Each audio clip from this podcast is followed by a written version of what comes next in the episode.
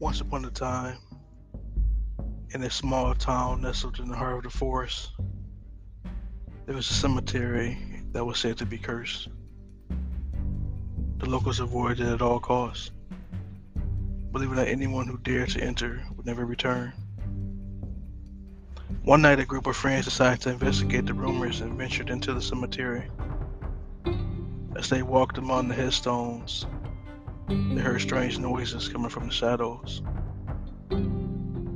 They shrugged it off as the wind and continued on their way.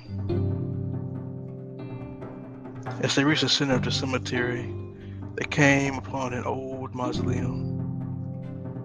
The door was slightly ajar and a chill ran down their spine as they opened it to find a dark, musty room inside.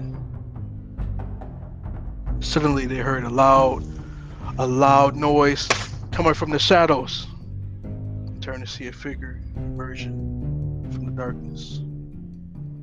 It was a ghostly figure, his eyes glowing red in the darkness.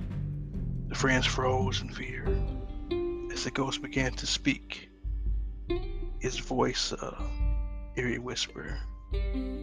Ah, I've been trapped in this mausoleum for centuries, cursed to walk the earth forever. I can only be freed if someone agrees to take my place and be trapped in this mausoleum for eternity. The friends were horrified and quickly robbed the mausoleum never daring to return to the cursed cemetery again.